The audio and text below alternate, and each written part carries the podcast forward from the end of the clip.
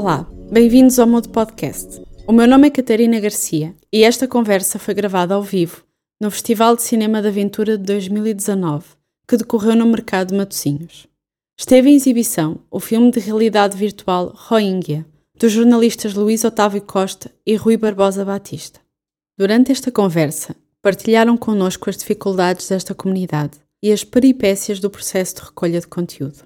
Os Rohingya são um grupo étnico que se encontra no Bangladesh, no maior campo de refugiados do mundo. Mas vamos deixar que os nossos convidados nos contem mais sobre eles. Ele é o Luís, eu sou o Rui. Antes de mais, obrigado por terem vindo ouvir-nos falar um pouco sobre esta questão que hum, alegadamente tem passado um pouco ao lado eh, de demasiada gente eh, em termos internacionais. Hum, eu e o Luís conhecemos-nos há 15 anos, 20, aí. talvez por aí, pouca coisa. Um, já fizemos algumas viagens juntas, em trabalho em lazer, um, e desta vez tínhamos vontade de fazer uma viagem de cariz um pouco, um pouco diferente. Paralelamente a isso, uh, a Nomad tem uma bolsa de exploração uh, anual que, um, que apoia uh, e privilegia projetos que tenham algum tipo de impacto social, seja nas comunidades, seja também, obviamente, presumo eu, em Portugal.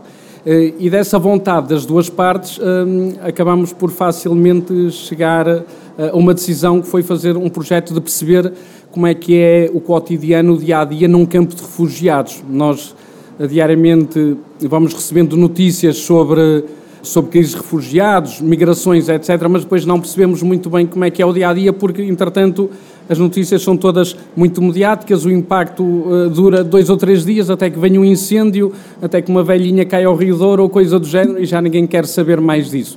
A ideia era fazer algo que perpetuasse no tempo uh, um pouco mais essa, essa experiência. E pronto, e foi assim que eu e o Otávio, uh, em, em, conjunto com, com o Tiago e com o Pedro, decidimos então fazer este projeto uh, dos Rohingya.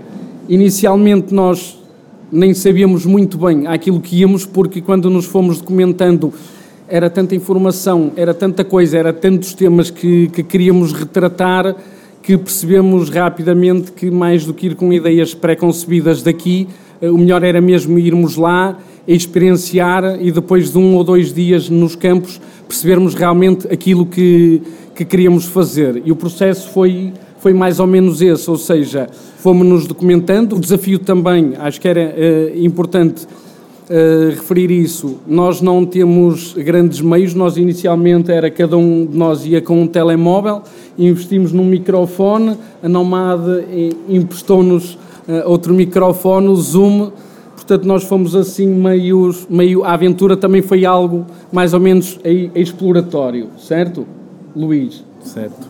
Rui. Fala sobre as questões técnicas.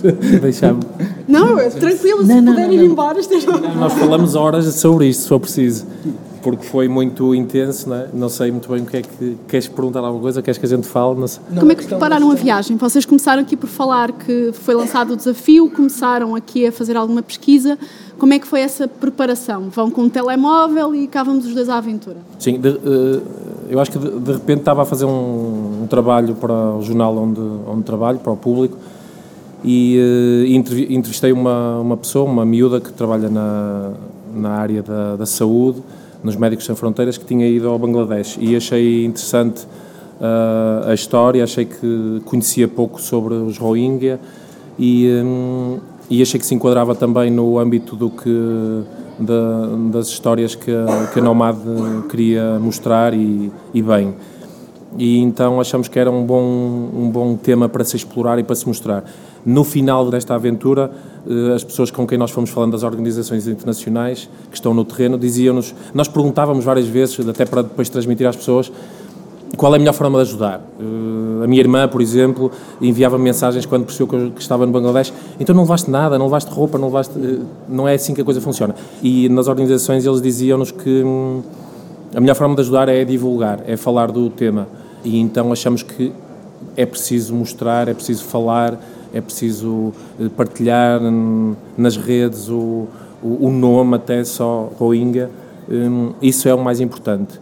e nós nunca tínhamos estado num, num campo de refugiados e, e, foi muito importante para nós, para o nosso crescimento profissional e pessoal, perceber como é que as coisas funcionam, como é que como é que um milhão e duzentas mil pessoas estão num sítio, como é que vivem, como é que se cria uma, uma comunidade e como, e como é que o mundo vê isso, hum, não vê normalmente, e como é que as organizações internacionais lidam com essa tragédia em dias e, e, durante um ano e durante dois anos, mas como é que se chega a um sítio que está um caos, não é? Que é a segunda maior floresta do Bangladesh que está, que está arrasada, não há árvores, não há eh, rotas migratórias de, dos elefantes, não há, não há animais, não há plantas.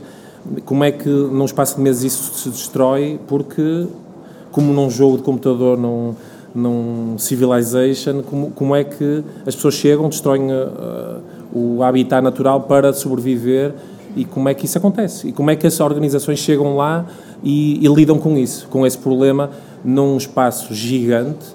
Nós vimos imagens, tivemos acesso a imagens do drone de 2017, quando houve um maior êxodo, e de 2018. Nós conseguimos captar algumas imagens de 2019, mas essas imagens servem para principalmente perceber o, a extensão dos campos de refugiados. Uh, um drone que suba a 500 metros de altura. Uh, tem uma, tem uma perspectiva inacreditável do, do espaço. Tipo, não, não há um fim à vista para, para um campo de refugiados que, quando nós andamos no terreno, seja de carro, seja a pé, não temos noção. Temos noção que, há, que é uma extensão muito grande, mas não temos noção da extensão que é porque, porque, porque é enorme. Porque, e então, essa, essa ação, principalmente essa ação das organizações eh, a, a, a lidar com o problema, acho que foi o que mais nos no, que mais nos chocou eh, para além da, da, situação dramática das pessoas que lá vivem. Não era uma expectativa isso que iam encontrar, foi uma coisa que descobriram in, loco, quando, quando chegaram ao Sim, ao sim. temos sempre a ideia do drama, não é? Eh, que vamos lendo e vamos... E, e, principalmente a partir do momento em que decidimos fazer o, trabalho, que nos informamos e fomos vendo um ou outro documentário, uma outra entrevista, uma, outra notícia, que são muito poucas, não é? Mas são muito poucas perante a dimensão do problema e comparado com coisas banais da, da sociedade de todos nós. Mas a questão das organizações também sabemos, também vamos vendo, mas na ação no terreno, perante um cenário tão dramático e tão dantesco, é realmente incrível como é, como é que se trabalha uma comunidade tão grande e tão caótica, tão desorganizada, de pessoas que fugiram à morte, não é? que atravessaram um rio, um, alguns deltas e alguma extensão de terreno para chegarem a um sítio uh, pacífico e, uh, e onde pudessem viver em paz. Uh, como é que se lida com isso? Como é que o país lida com isso e como é que as organizações depois lidam com isso? Deixa-me só, desculpa lá, só para completar um bocadinho aquela, aquela tua, tua primeira pergunta. Para que as pessoas percebam que não é assim tão difícil criar impacto, eh, esta questão dos meios tecnológicos eh, que levamos é um exemplo.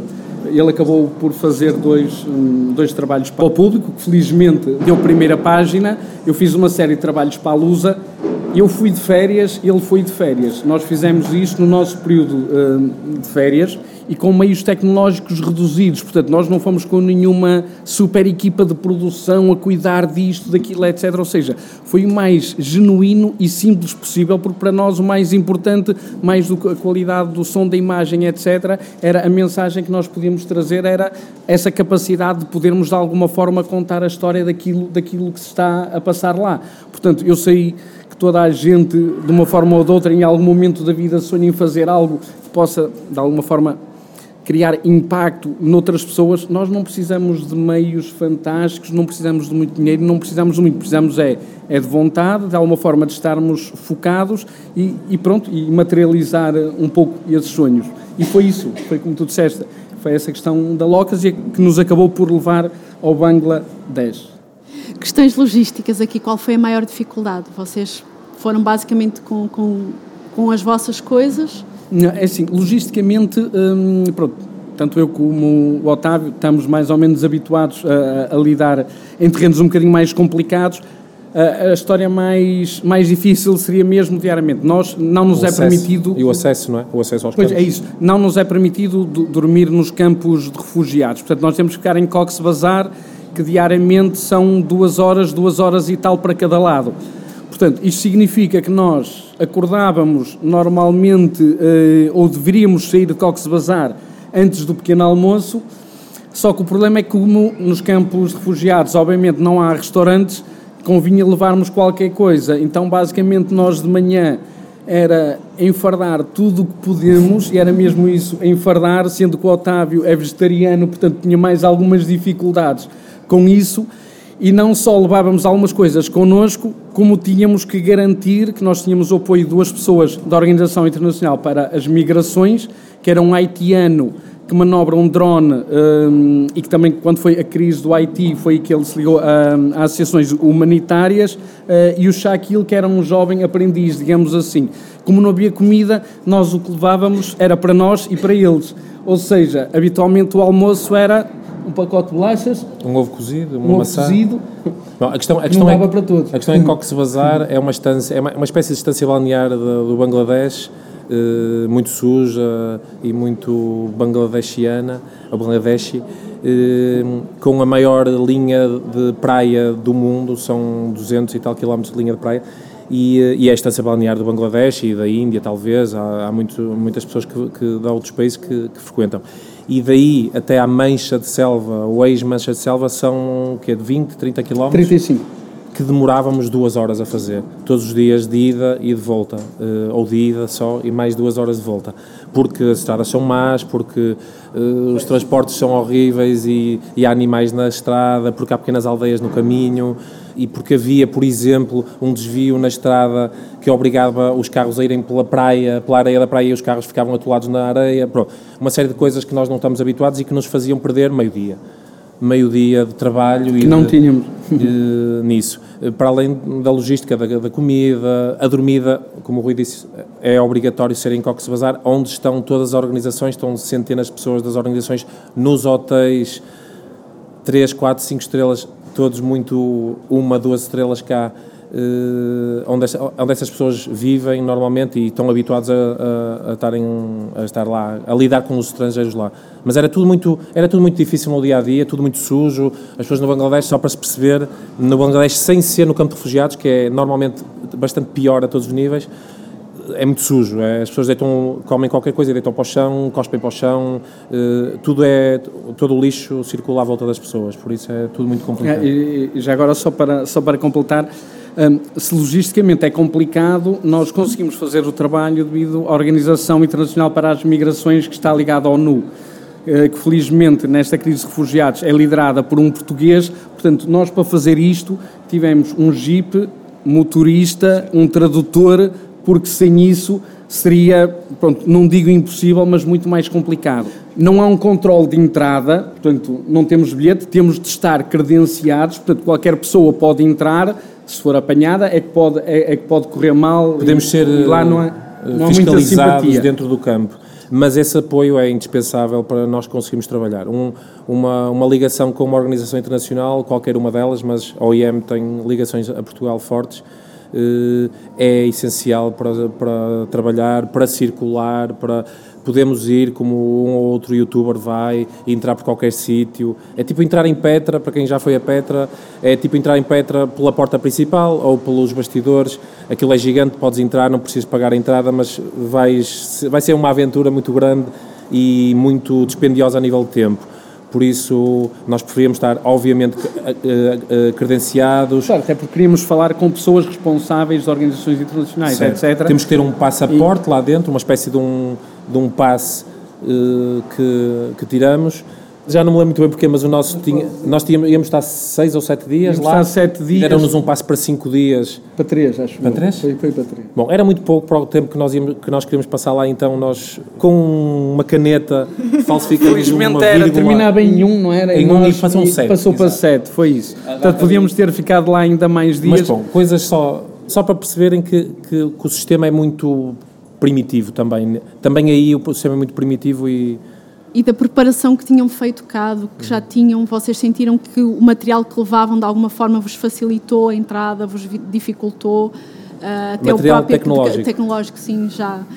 Vocês já tinham também algum ângulo que soubessem que queriam de reportagem, de, de Não, história não, para contar? Não, Não, as pessoas, nós tivemos que fazer, eh, escrever um grande guião, até para ter eh, o visto de trabalho de, como jornalista lá, não nos campos, mas no Bangladesh. Tivemos que escrever, que íamos fazer um filme, o que é que, que planos íamos fazer, tudo muito inventado, porque Exato, foi um processo criativo Um processo realmente criativo. fantástico. Nós não fazíamos a mínima ideia, tivemos que fazer algo credível. Sim, porque assim, nós, as, as coisas que vimos feitas não queríamos eh, fazer aquelas, queríamos fazer outras e também não sabíamos muito bem como é que funcionava um campo de refugiados. Tínhamos uma, uma ideia muito genérica e queríamos fazer eh, trabalho específico e não sabíamos muito bem o que, o que fazer. Portanto, a nível, de, a nível editorial, não, não tínhamos muita, muita ideia do que íamos lá fazer. Íamos, queríamos fazer o dia a dia num campo de refugiados, com todas as, as variantes que isso implica de uma forma já sabíamos com uma semana muito residual porque não dá para aprofundar um tema a não ser que, que te foques naquele tema a nível tecnológico fomos-nos munindo das nossas ferramentas para além das habituais que são os nossos telefones que fazem muito do trabalho não é? Fazem muito trabalho falamos com uma pessoa para nos dar algumas uma formação em som porque percebemos que era muito importante o som e eu já trabalhava também em 300 em 360, por isso foi natural também levar a câmara 360 para fazer um bocadinho do resultado que está lá em baixo. Falamos com o Tiago, também tem alguma experiência de gestão de projetos e uma coisa que ele nos disse, muito importante, que depois no final acabou por não... Acho que vai ser mais útil para a próxima, que é a gestão dos, dos ficheiros, não é? ficheiros. A gestão de ficheiros é claramente a pior coisa numa viagem destas, numa aventura destas, numa, num trabalho destes. Há ficheiros todos os dias, nós somos viciados em captação de imagem e agora de captação de som, por isso a gestão de ficheiros é horrível. Nós chegávamos todos os dias ao hotel, o nosso hotel seria aqui um, dois estrelas, e tínhamos condições de trabalho e chegávamos muito cansados ao, ao hotel. E o, acho que até foi o Tiago que nos disse: pá, façam um esforço quando chegarem ao hotel, descarreguem as coisas, organizem por pastas.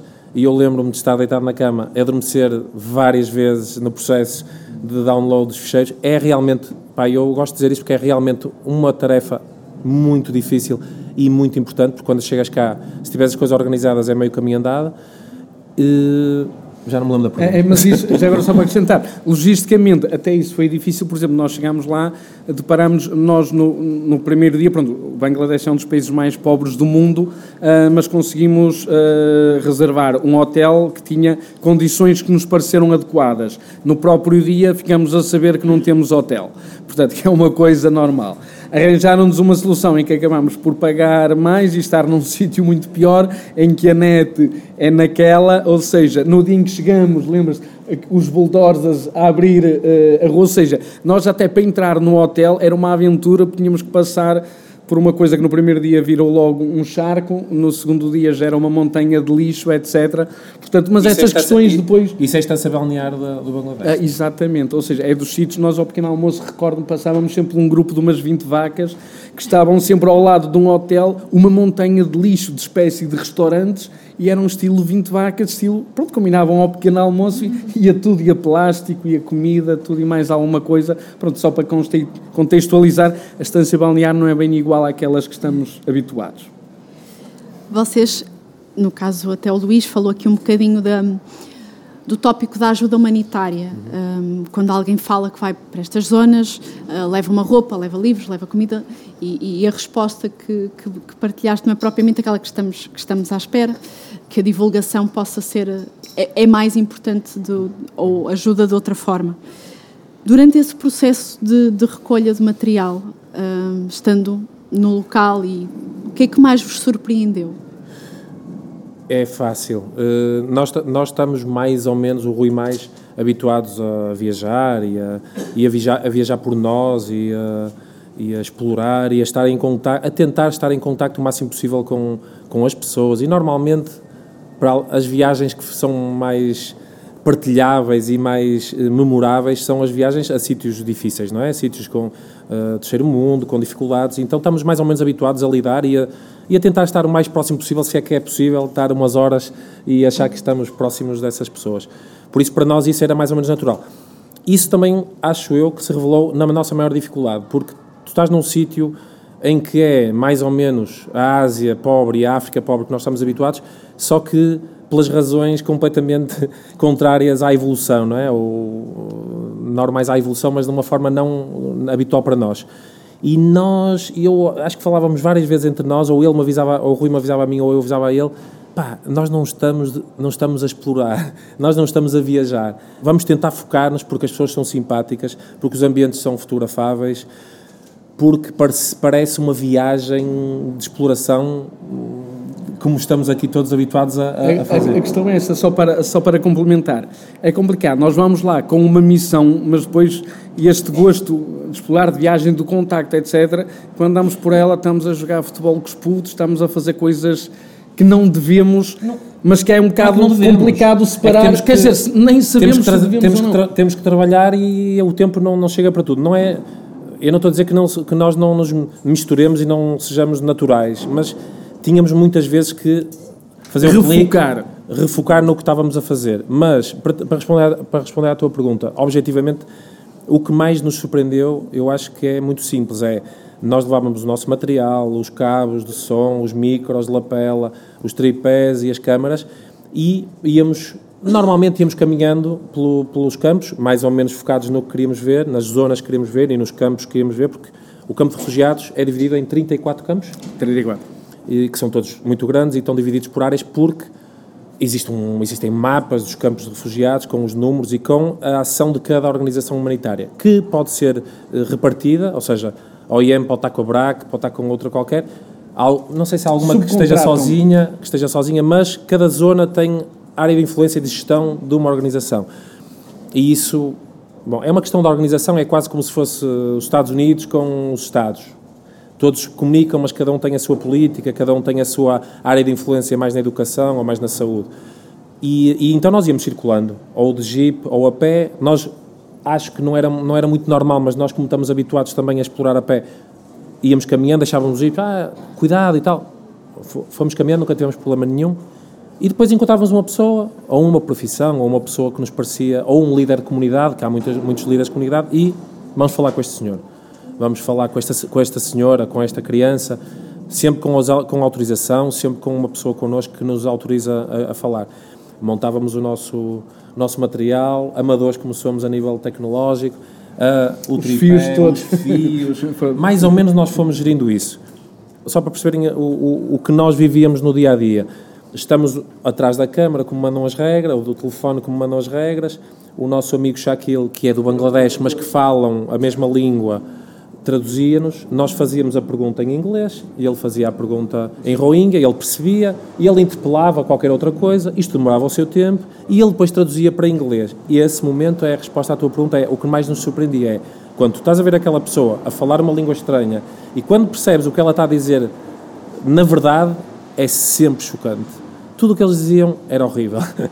e não se vê nos filmes, não se lê nos livros, são coisas bastante invulgares bastante invulgares ao ponto de toda a gente contar a sua história, do género abandonei, tenho cinco, tinha cinco filhos há um ano e meio e agora tenho dois porque olhei para trás e estava uma fogueira e estavam os militares da Birmania a atirar com as crianças para a fogueira e nós tivemos que fugir e deixar para trás familiares.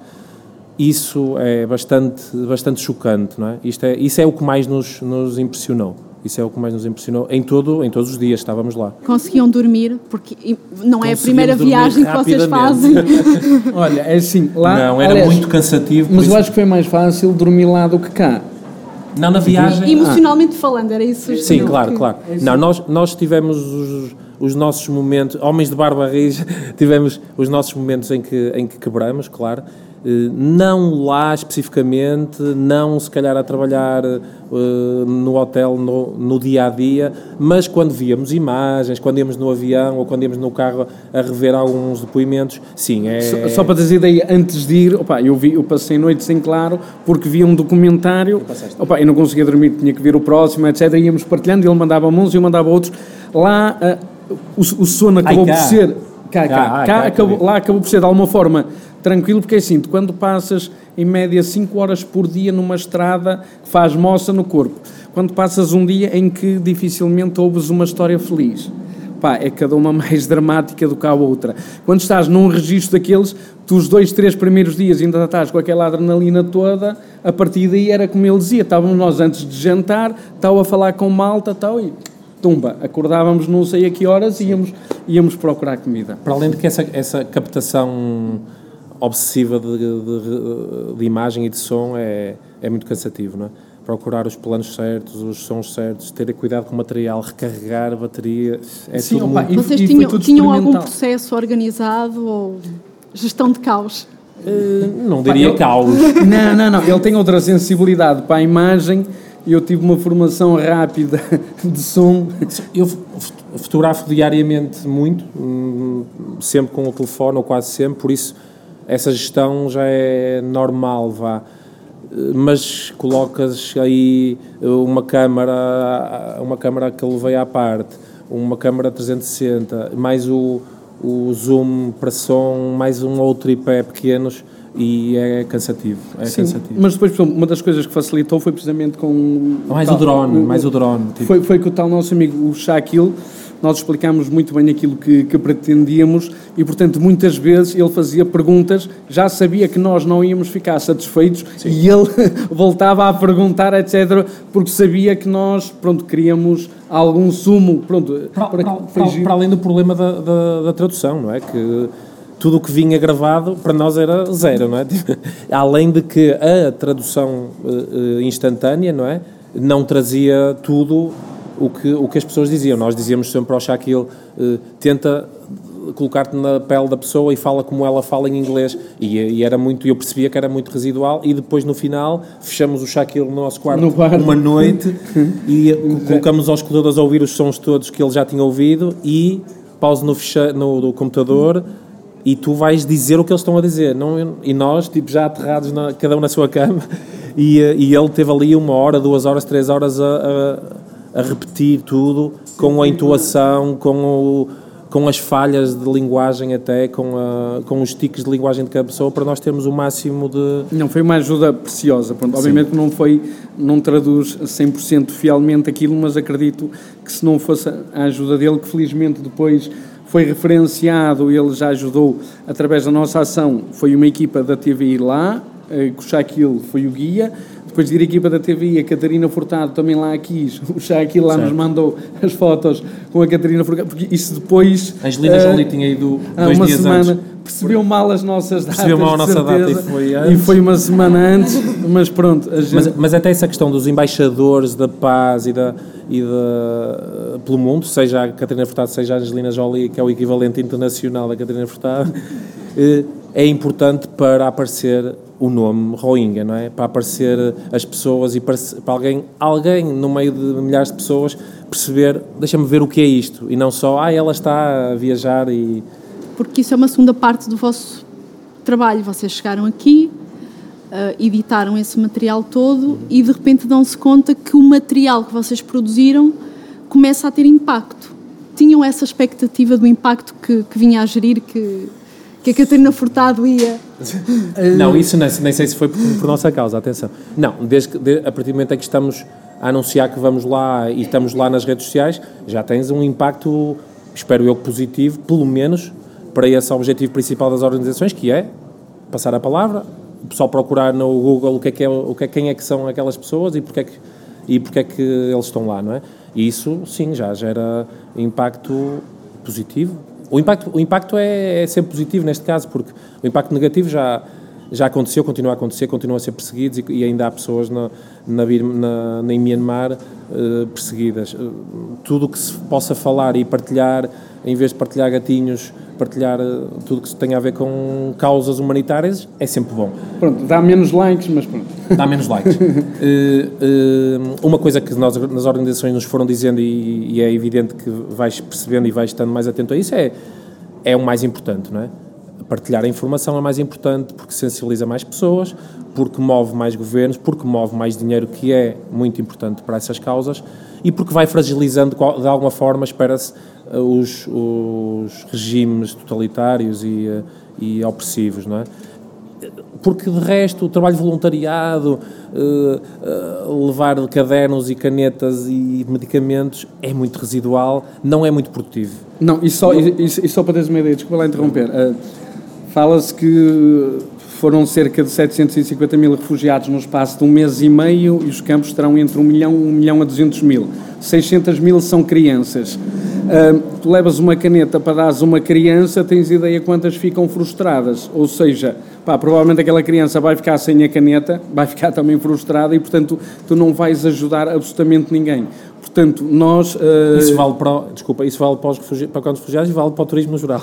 claro, exatamente. Ou seja, nós, quando fomos com a, com a primeira ONG, que foi a BRAC, que é uma local, eles deram-nos um guião de várias páginas sobre o que nós podíamos fazer e o que não devíamos fazer. E uma série de coisas que nós temos no senso comum como isto é fixe, não, isto não é fixe. Não é absolutamente nada fixe. Outro exemplo, para além da caneta, que possam partilhar. Não esse, esse, esse, desculpa só voltar ao foste, guião foste, do Rui, porque isso é muito importante. Nós, foi o primeiro dia que fomos de Jeep para os campos e estávamos a ler uh, o guião. E realmente eu, nós não conseguimos reencontrar esse guião agora a tempo da, daqui da conversa, mas uma coisa que dizia lá era, para além do cuidado com as pessoas, são pessoas que estão, têm uma história muito difícil, muito frágil, vai haver uma altura da, da entrevista, e acontecia sempre, que as pessoas vão, para além de teres que te apresentar e dizer o que é que estás a fazer, nunca prometas nada. Nunca prometas que vais ajudar, nunca prometas que vais salvar alguma coisa ou que vais ajudar a isto. Não, tu, tu vais mostrar o que está a acontecer.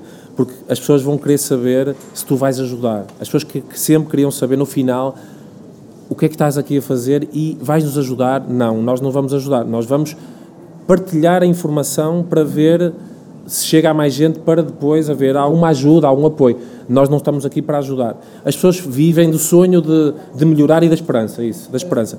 E nós não vamos lá para dar esperança a ninguém. Isso está nos guiões das organizações internacionais. Claro, é, tem muito a ver com a gestão de expectativas, para vocês perceberem. Hum, a, a, parte da psicologia nos campos refugiados é extremamente importante porque aquilo há dois momentos. Há um primeiro em que os refugiados chegam, que é o sentimento de alívio porque chegaram vivos, se lá estão, eh, fazem a contabilidade de quantos filhos perderam, de quantos entes queridos, etc. Portanto, muitos uh, perderam-se. Tu tens dezenas de milhares de crianças que chegaram sozinhas. Uh, para teres ideia, as, há famílias numerosas que vivem no espaço de três mesas como estas, em que a ajuda internacional é óleo de palma, arroz e lentilhas. Comida, a comida, ponto final. A comida é distribuída diariamente e só recebem três ingredientes por dia. Exatamente. E é assim, imagina, tens um agregado familiar de 10 pessoas que de repente dizem, olha, vais ficar com mais duas crianças uh, que chegaram cá órfãos ou que não encontramos os pais.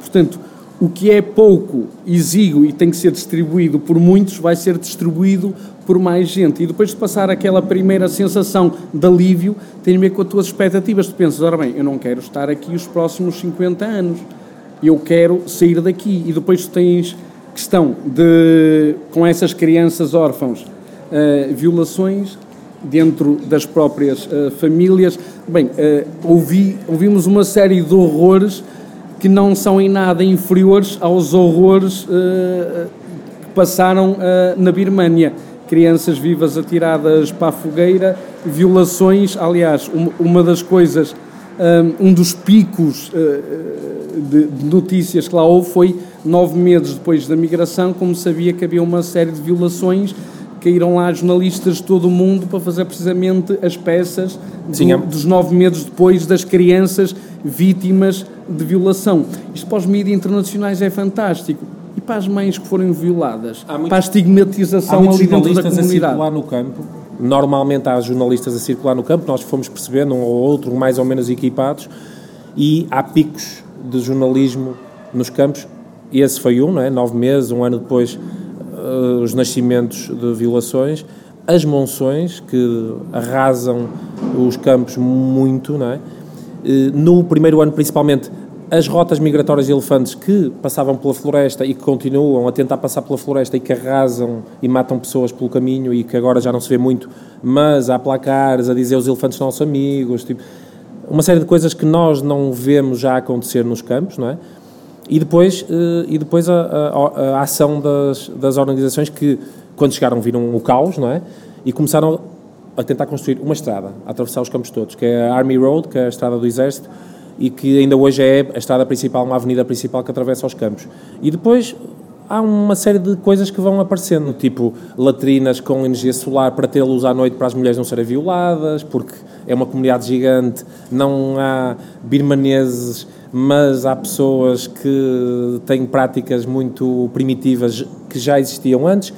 Há a questão, há milhões de questões, há, uma, há a questão de a vida das pessoas, principalmente das mulheres, ter melhorado bastante entre o que tinham no passado e o que têm agora, porque tem acompanhamento de pessoas das organizações, tem aulas, tem têm planeamento familiar, que não tinham nada disso. Claro, é? só para contextualizar, o, o, os Rohingya, não sei se vocês estão familiarizados, mas foram desprovidos da nacionalidade em 82. Hum. Um, dos var, um dos mil e um requisitos para terem a cidadania birmanesa era mostrarem a certidão de nascimento dos seus avós ali.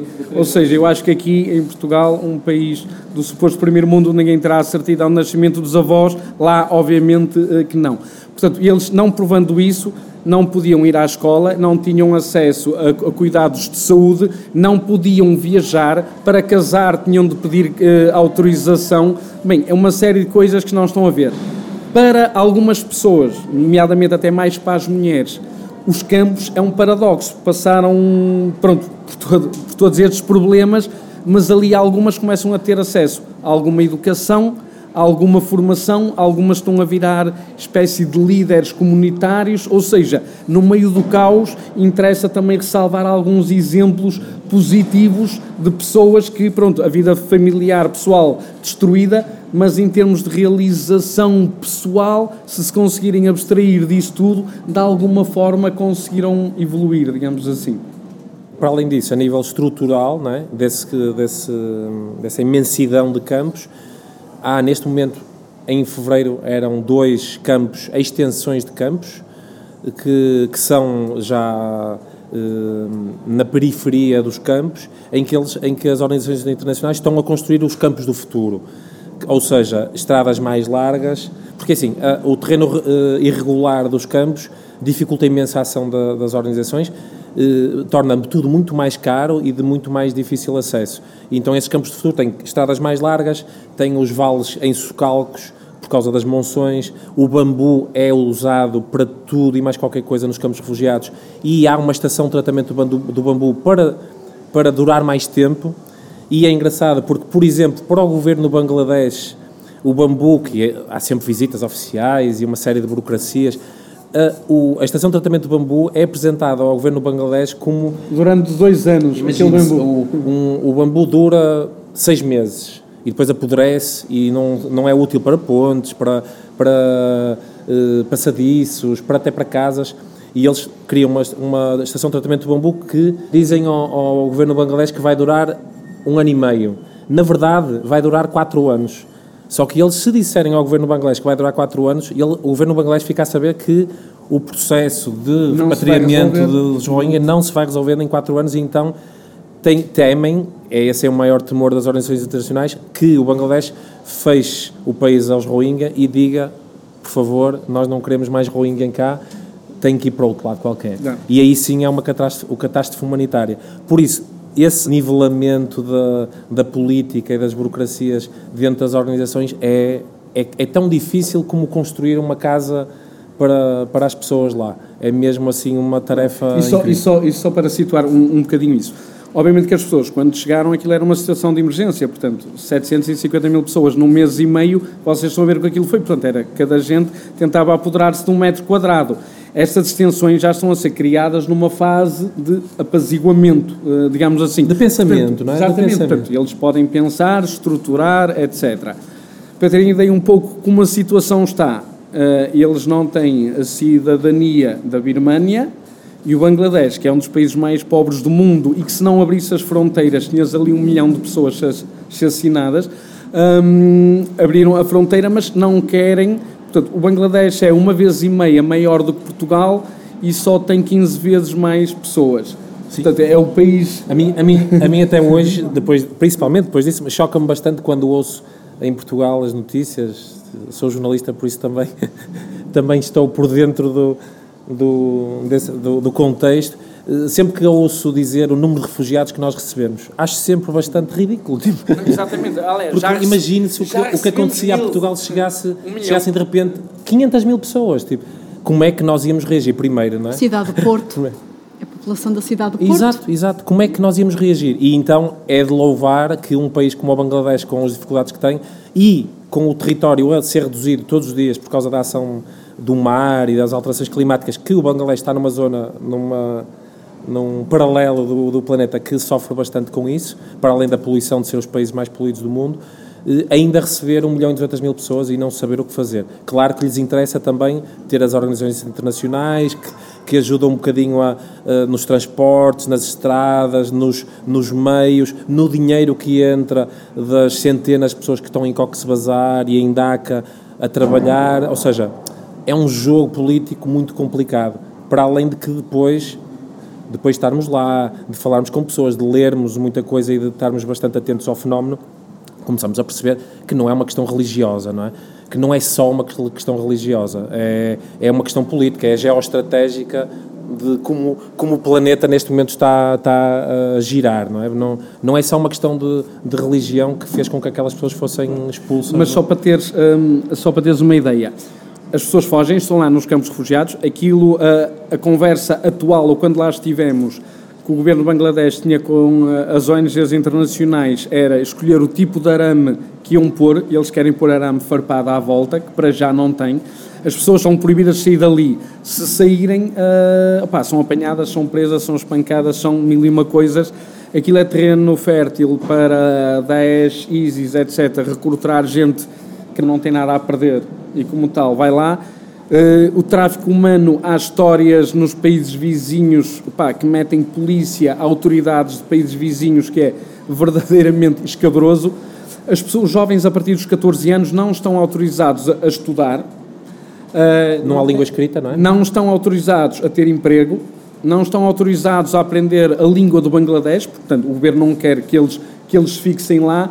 Portanto, vocês Eles mais depressa sabem contar em inglês do que contar em bengalês. Não, exatamente, não é podem ter rendimento, dinheiro, ou seja, vocês imaginem agora o que é uma geração. Portanto, estamos a falar de 600 mil crianças que mais ano, menos ano, vão chegar aos 14 anos, a pobreza, a flor da idade, a sexualidade, os sonhos, as expectativas de vida, tal, etc. E não, tu não vais sair daqui, tu não vais fazer nada, tu vais estar aí quietinho, vives aí com não sei quantas pessoas aí, a gente dá-te arroz, óleo de palma e lentilhas, epá, o teu futuro tem calma. Sim. Outra coisa que é importante falar, as ONGs, hum, lá, de acordo com o governo, nunca atuam uh, unicamente com a população visada. E, hum, existem as ONGs de emergência uh, e aquelas que, digamos, são as estruturantes, ou seja, tu não podes chegar ali ao Bangladesh, a, a, população local que viu, era a segunda maior floresta do país, viu milhares de pessoas a entrar, as pessoas tinham as suas propriedades, as suas casas, etc. E de repente entram ali milhares de pessoas e a ajuda chega para os outros e tu ficas a chuchar no dedo. Isso não existe. Ou seja, o tal interesse que pode haver é também do governo perceber que as organizações internacionais vão construir escolas, vão construir é. estradas, a melhoria dos cuidados de saúde o tipo de ajuda é muito igualitário também para a população local. Não, é, é, só, é, é, só, é, só, é fácil perceber que quando essas pessoas entraram, há, há, as organizações chegaram lá e precisavam de mão de obra quali, mais ou menos qualificada. Carpinteiros, pedreiros, professores e tudo foi num raio de ação gigante, tudo foi deslocalizado para os campos refugiados. Secou aquilo, tudo à volta. E aquelas aldeias pobres à volta, que nós passamos por várias, ficaram sem esse trabalho ficaram sem essa mão de obra. E então, neste momento, ou em fevereiro, as organizações estavam nessa fase de pensamento em que vão deslocar equipas para construir estradas, para uh, construir casas, para educar as pessoas à volta. Ou seja, é um trabalho que é sempre feito nos, nos cenários de crise em todo o mundo, não é? Outras coisas que é feita já agora, só para concluir, um, a única forma deles recuperarem também alguma dignidade e terem alguma qualidade é as ONGs contornam as regras com, eh, contratando a jorna, ou seja, eu preciso levar bambu daqui para ali e contratam uns Rohingya, porque não vão trazer pessoal do Bangladesh não sei onde para, para carregar, e pagam-nos. Então, com esse dinheiro, pá, as pessoas com, conseguem comprar 10 pacotes de bolachas que depois abrem. Pá, eh, ao longo daquela estrada militar pá, uma série de pequenas estilo mercearias que há alguém que vende três bananas, dois pacotes de bolacha e uma garrafa de água e coisa do género, ou uma família que com isso consegue comprar uma galinha. Aliás, nós vimos uma coisa engraçada que era, pá, que eu nunca vi, que era, que era uma criança a, a, a tratar uma galinha como se fosse o seu gato ou o seu cão mais fofinho, porque aquilo tem, tem um valor. É isso que a tecnologia não consegue transmitir, é esta emoção. Agora até eu fiquei emocionada, que, como não?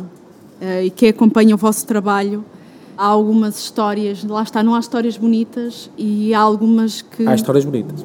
Desta árvore, mas já vamos contar. Da árvore. Antes disso, uhum. o resultado da vossa viagem, quem está a ouvir-nos aqui presente está convidado a ir à loja lá embaixo e ver. Um de cada vez. Pronto. Cuidado. Vocês foram com tecnologia relativamente comum? Uh... Sim e não.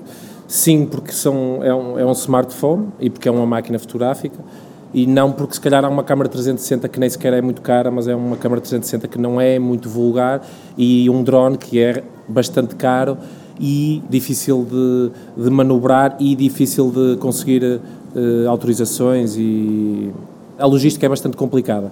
O som também acho que mais ou menos simples, uh, uh, por isso o som e imagem diria que sim, depois a imagem mais futurista de, ou de drone e de 360 acho que é mais o que é que, mesmo sendo tecnologia relativamente comum, mas já tecnologia, boa tecnologia ou tecnologia de topo de gama, uhum. o que é que essa tecnologia não consegue trazer para nós que estamos aqui no conforto de uma Europa Ocidental que vocês viram e não dá para contar? Uf, essa é a pergunta. ah, eu estive aqui caladinho, mas não, agora eu, eu tenho, eu é, tenho. É, para mim é, é ouvir, é realmente pensando a sério nessa pergunta, acho que podes ter isso com uma, com uma câmara 360 funcional e bem tratada por uma pessoa só, é possível ter isso, porque podes ter a imagem e o som daquela pessoa a dizer-nos o que nos o que nos eh, as pessoas que nos disseram o que nos disseram. Mas acho que é isso que não acho que isso não se não se transmite não é? Tipo essa o momento em que em que a tradução nos chega e é muita pena nós não percebermos, eh, porque acho que mesmo assim se perde a informação e perde-se o momento, não é? Perde-se a, a, conjugação da voz com a, com a imagem eh, e esse momento não se transmite, não é? Não, não tem nada. Não nós transmite. em casa conseguimos fazer pausa ou tiras e não quero ver mais, etc. Quando estás lá um porque dia, um dia inteiro... O percurso depois no dia-a-dia... -dia, eu acho que pá, 80% destas pessoas ou 100% destas pessoas estão aqui, pá, toda a gente já viu uma coisa parecida, África e Ásia profunda, difícil, terceira mundista, acho que toda a gente já viu aquilo, ou até pior, ou até pior, porque ali há fome relativa, não é? Uh, há seca relativa, não, seca relativa não, há seca mesmo. E o fome relativa, eu dou-te arroz e lentilhas todos não, os dias, sendo vegetariano. Sim, mas há, não, mas há pessoas que não têm sequer isso, vá. Há, yeah, há claro. sítios já, pessoas, no mundo onde não isso há e há um apoio e se pedires à porta de um hospital de campanha, alguém vai te dar, alguém te vai ou alguém vai te dizer volte cá amanhã para dar uma vacina uh, básica como nós vimos pessoas, nós estávamos na às, nem sempre, mas almoçávamos às vezes o nosso ovo cozido e as nossas maçãs há escondidas no jeep no parque do, no parque do hospital. do hospital, que é um parque fechado as pessoas vão à hora de, de, consulta lá, mas é fechado e nós tínhamos esse acesso privilegiado de até pousar o drone e voar o drone a partir dali com as pessoas a ver a rede.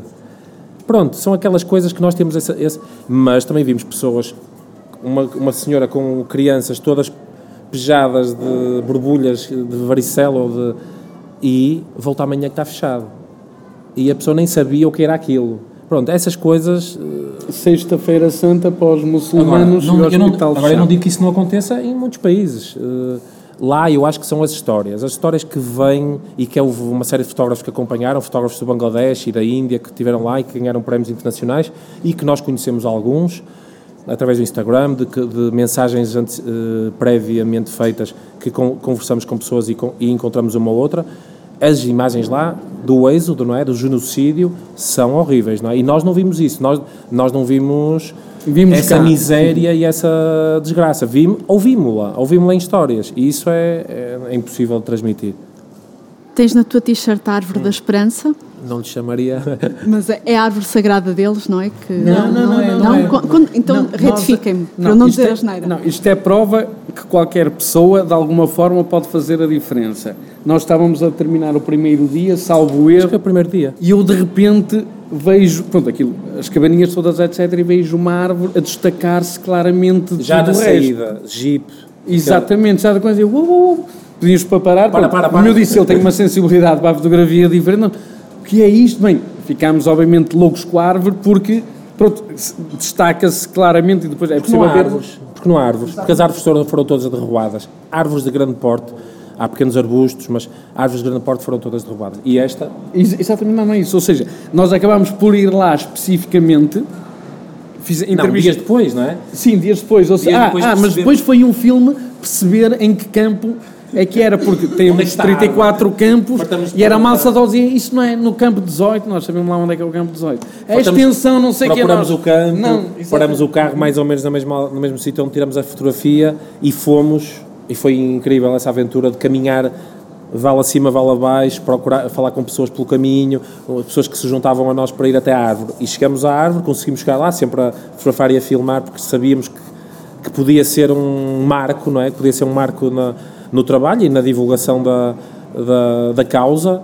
E, eh, e quando chegamos ao, ao- à árvore foi muito engraçado, porque já tinha um- alguns sacos de areia da OIM nas raízes, porque são umas raízes extensas, é uma, Ah, e dizer que aquilo era estilo um bar. é- Aquilo era um bar. Nós estávamos tinha um nas bar. Um bar, que Não, é um bar quer dizer, uma barraca com umas mesas de madeira e uns senhores fresco. É muito quente. Bom, a maior parte do tempo é muito quente e é muito árido, então haver uma árvore é incrível, não é? Porque refresca e tivemos ali, montamos o nosso tripé, fizemos os nossos filmes e as nossas fotos. Percebemos que esta árvore ajudou pessoas a fugir de elefantes, portanto salvaram-se a subir para a árvore, Abrigaram-se das cheias. subiram, etc. Ou seja, nós começámos a perceber pelos testemunhos das pessoas que estávamos a falar que a árvore era muito mais fantástica ainda do que aquilo que imaginávamos. Entretanto, à noite, nesse dia, no dia em que fomos à árvore, eh, fomos ter com pessoas das organizações internacionais que estavam a fazer uma festa de despedida de uma série de pessoas das organizações, que vão, muitas delas vão circulando para outros países, e encontramos esse nosso amigo, ou novo amigo, o Manuel Pereira, que é, que é o diretor da ação eh, no Bangladesh, que já passou por muitos cenários de crise em todo o mundo, e contamos a história da árvore. E ele, não me digam que foram à árvore. Eu estou ansioso por ir à árvore, ainda não fui. e vocês estão-me a dizer que há, um, que há copos e, uma, e sombra, eu tenho que ir lá. E eu disse: olha, as pessoas lá disseram que gostavam, mais uma vez os sonhos, né, gostavam de que alguém fixasse as raízes da árvore, que qualquer dia vai cair com a ação, a erosão.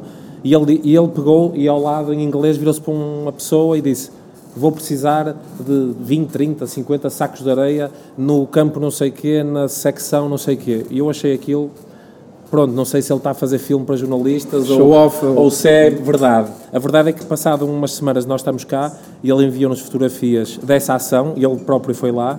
A árvore tinha sido, tinha sido fixada com sacos de areia. Hum, entretanto, eu, eh, eu mostrei esta fotografia que andou também nas redes à minha, à minha namorada que fez uma ilustração com a, com a árvore.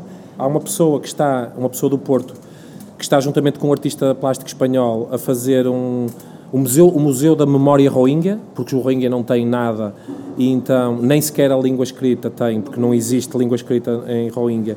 E então estão a fazer o museu, de, o museu da memória Rohingya e eu sabia que ela ia para lá, então imprimimos uma série de t-shirts e leva as t-shirts. 20, 30 t-shirts levaram. Entretanto, há umas semanas ela voltou e, e disse: Tenho uma prenda, vamos almoçar, tenho uma prenda para ti. E, e eu abri, era uma t-shirt, até pensei, tipo, creepy, tipo, enviei 30, recebo uma, mas eh, eh, tinha um detalhe que to, toda a t-shirt tinha sido bordada por pessoas, por mulheres Rohingya, eh, à mão, em todos os espaços que tenha, que tenha estampado. Ou seja, isto para dizer que no limite há coisas, há coisas simbólicas que o Batista é mais cé- cético, eu sou mais otimista, acho que a coisa poderá evoluir e poderá mudar. É verdade que é difícil, não é? Não se vê ali nenhuma, não se vê ali muita esperança na, na, naquilo. Já, já há uma série de, de iniciativas para plantar árvores, para, para fazer street art, para incentivar as pessoas a ter alguma, algumas referências, essa recolha de artesanato, de músicas, de tradições que não existem, a não ser na memória das pessoas, para eles continuarem a ser um povo e não se dispersarem e, e deixar de haver esse povo, não é? Para terem ideia, é que ninguém quer saber deles. Eles são muçulmanos, o resto da comunidade internacional muçulmana não quer saber. Eles são basicamente analfabetos, pescadores, agricultores, portanto, eles não são úteis a, a muita gente, percebes? Ou seja, uh, os seus próprios uh, concidadãos religiosos, etc., ninguém. É mesmo para que não sejam esquecidos. Eu acho que vocês, como eu, ficaríamos aqui muito mais tempo a, a ouvir as vossas histórias. Eu vou fazer a última e depois vou abrir aqui cinco minutinhos a quem quiser colocar questões. Cinco minutos que nós transformaremos em meia hora cada um. Não me deixam, a Inês já está ali a fazer-me sinais, não me deixam. então eu vou fazer a última, depois fazem vocês, pode ser? Que é voltar um bocadinho ao início da conversa. Uh, vocês tiraram das vossas férias para fazerem este trabalho e sendo este um podcast de mudanças, porque é que eu vou mudar o meu destino de pesquisa uh, em vez de ir para Aruba, para o sol e para o meio dos flamingos? Porque é investir numa viagem de férias deste género que não, não propriamente para boas recordações, mas para desafios a sério. Isto não é uma viagem de férias, não é? Isto é uma viagem nas férias. Quer dizer. Exatamente, trabalho. Olha, ainda bem que tocaste nisto porque há uma coisa muito importante. Aquilo que acontece muito no mundo ocidental é que toda a gente tem a vontade, ai, voluntariado para a África, tal, etc., em que o objetivo número um, se as pessoas forem realistas, é ajudarem-se a si próprias, não é terem impacto no destino. Quem tiver esse tipo de sonhos é a favor de esquecer porque vão fazer mais mal do que propriamente bem. Se quiserem fazer bem, o conselho é, pá, nós por nós, cada um por si, é um bocado difícil. Neste projeto acho que deu para ter algum impacto, mas normalmente é difícil. Há muitas organizações internacionais que precisam de gente, não é voluntariado, é extremamente bem pago, porque é uma profissão extremamente desgastante. Só para terem ideia, um, eles no OIM têm de seis em seis semanas férias pagas para saírem dali, irem para outro lado qualquer uh, e depois voltam. E o campo de recrutamento é todas as áreas, não há nenhum curso específico para irem para lá. Eles querem pessoas com diferentes sensibilidades, distintas formações, etc., porque não querem pensamentos ali balizados ali para toda a gente fazer o mesmo. Gostam de massa crítica. Portanto, há muitas oportunidades em organizações internacionais. Pá, quem tiver esse tipo de vontade, uh, que, não, que não vir a cara à luta se levar o primeiro, o segundo ou o terceiro não, ou simplesmente for ignorado, os mais audados provavelmente têm alguma sorte, uh, mas é isso, é possível, pronto, como este exemplo, fazer alguma coisa. Eu, eu, dir, eu diria, diria outra coisa, que é, pá, sem, sem mudar isso, porque é, é complicado, mudar o foco de vida, mudar a uh, os amigos, a família, o sítio, a tua base. Eu acho que é um bom princípio e para nós que estamos sempre a partilhar coisas nas redes e que toda a gente gosta de ter os seus likes e não sei o quê, eu acho que era, é, é mais importante e é um bom princípio, para quem não quer mudar de vida radicalmente, ir aos sítios, seja qual for, não é? seja cá, seja uma viagem e tentar estar mais próximo da realidade. Tipo, aquela coisa do do uh, conteúdo ser mais verdade do que uh, a parte estética, porque isso já ajuda muito a mostrar o que é. Tipo, sei lá, agora estive em Santo Tomé e tive 19 dias em Santo Tomé e podia estar na praia e podia estar na. É tão mais enriquecedor para nós e para as pessoas que lá estão uh, viveres mais perto e saberes e interrogar-te e saber porque é que isto é assim, porque é que desligam a luz, porque é que cortam a água, porque é que as estradas são assim e porque é que os, as estâncias turísticas são assim e não assado que, que se, se, partilhares isso uh, nas redes naturalmente, acho que é um bocadinho mais realista e ajuda a estar mais desperto para essas coisas também. E se fores ao Bangladesh ou se fores à Birmânia, por exemplo, sei lá, eu digo que não iria à Birmânia agora, mas se calhar se fosse, pá, ia, ia contar isso nas redes, tipo, ia mostrar a paisagem, ia mostrar a pessoa, ia mostrar um outro, um, uma outra religião, ia contar o que sei do Bangladesh, não ia à Birmânia só fotografar o comboio espetacular na curva XPTO, ou, ia, ou os meus pés a sair da tenda, pá, eu também gosto de fazer isso, mas fazer um equilíbrio não custa nada, likes de um lado, likes de uma vez, menos likes no outro, e fazer isso, porque todos estamos a mudar o planeta ao viajar, certo?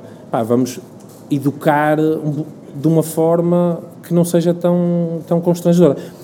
Dá para mudar assim como o Rui está a dizer, claro que dá, mas mudas a tua vida, cuidado. Tipo, é, é um buraco sem fim e depois vai. A maior parte das, das pessoas que nós, que nós contactamos que trabalham na OIM são ex-jornalistas que trabalham, que faziam reportagens sobre, sobre causas humanitárias, porque acharam, opá, está tudo, eu ajudo a divulgar, mas se calhar ajudo lá mais, sou mais útil naquelas funções. É difícil, não é para toda a gente e há pessoas que quebram passado pouco tempo. No dia a dia nós podemos fazer isso, é só partilhar a, a verdade. É tipo, Campo de Alfazema ali, pobreza aqui ao lado, ou prédios ao lado. Tipo, é muito fácil, não é? Eu, eu, eu não vos faço mais perguntas. Acho bem. Quem tem aqui perguntas? Epá, tantos, calma, não é preciso virem todos de uma vez. Eu, se calhar, aproveito para pegar nestas últimas palavras do Rui e do Luís, da, da forma como nós viajamos, pode também, o facto de mostrar a verdade.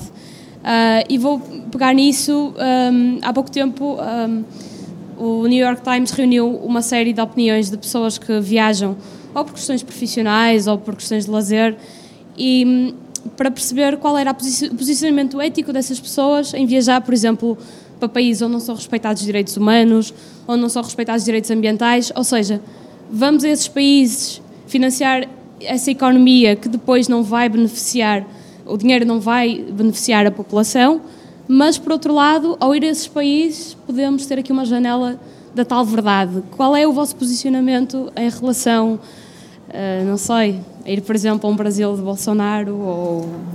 Equilíbrio ou e bom senso. Está respondido. Acho que tens que ter um bocadinho de equilíbrio e bom senso. Uh, posso dizer que eu, até ter ido ao Bangladesh, a Birmânia tinha sido o país que mais impacto criou em mim depois de lá estar, não consigo decididamente olhar para a Birmânia da mesma forma. Se lá voltar, provavelmente aquilo que vou mostrar é uma coisa diferente. Vou, vou questionar as pessoas, os locais, porque depois aquilo existe lá muita desinformação. Para terem ideia, aquilo é um regime militar há não sei quantas décadas.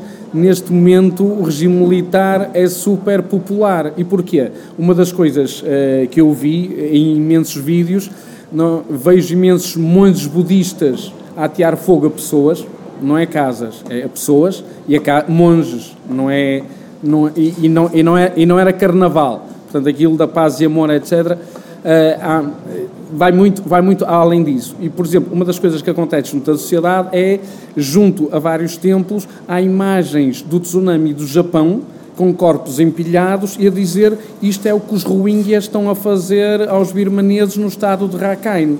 Portanto, quando há esse nível de desinformação, a utilização das redes sociais, como o Facebook, etc., portanto, o, o, o, regime militar, que sempre foi odiado por todos, neste momento, em termos de polaridade, está lá em cima, porque está a liberar o país daquela corja que são os Rohingya, que, e se tu vês discursos de líderes religiosos budistas, é preciso arrancar, mas com palavras textualmente assim, é preciso arrancar-lhes a cabeça, são serpentes, são...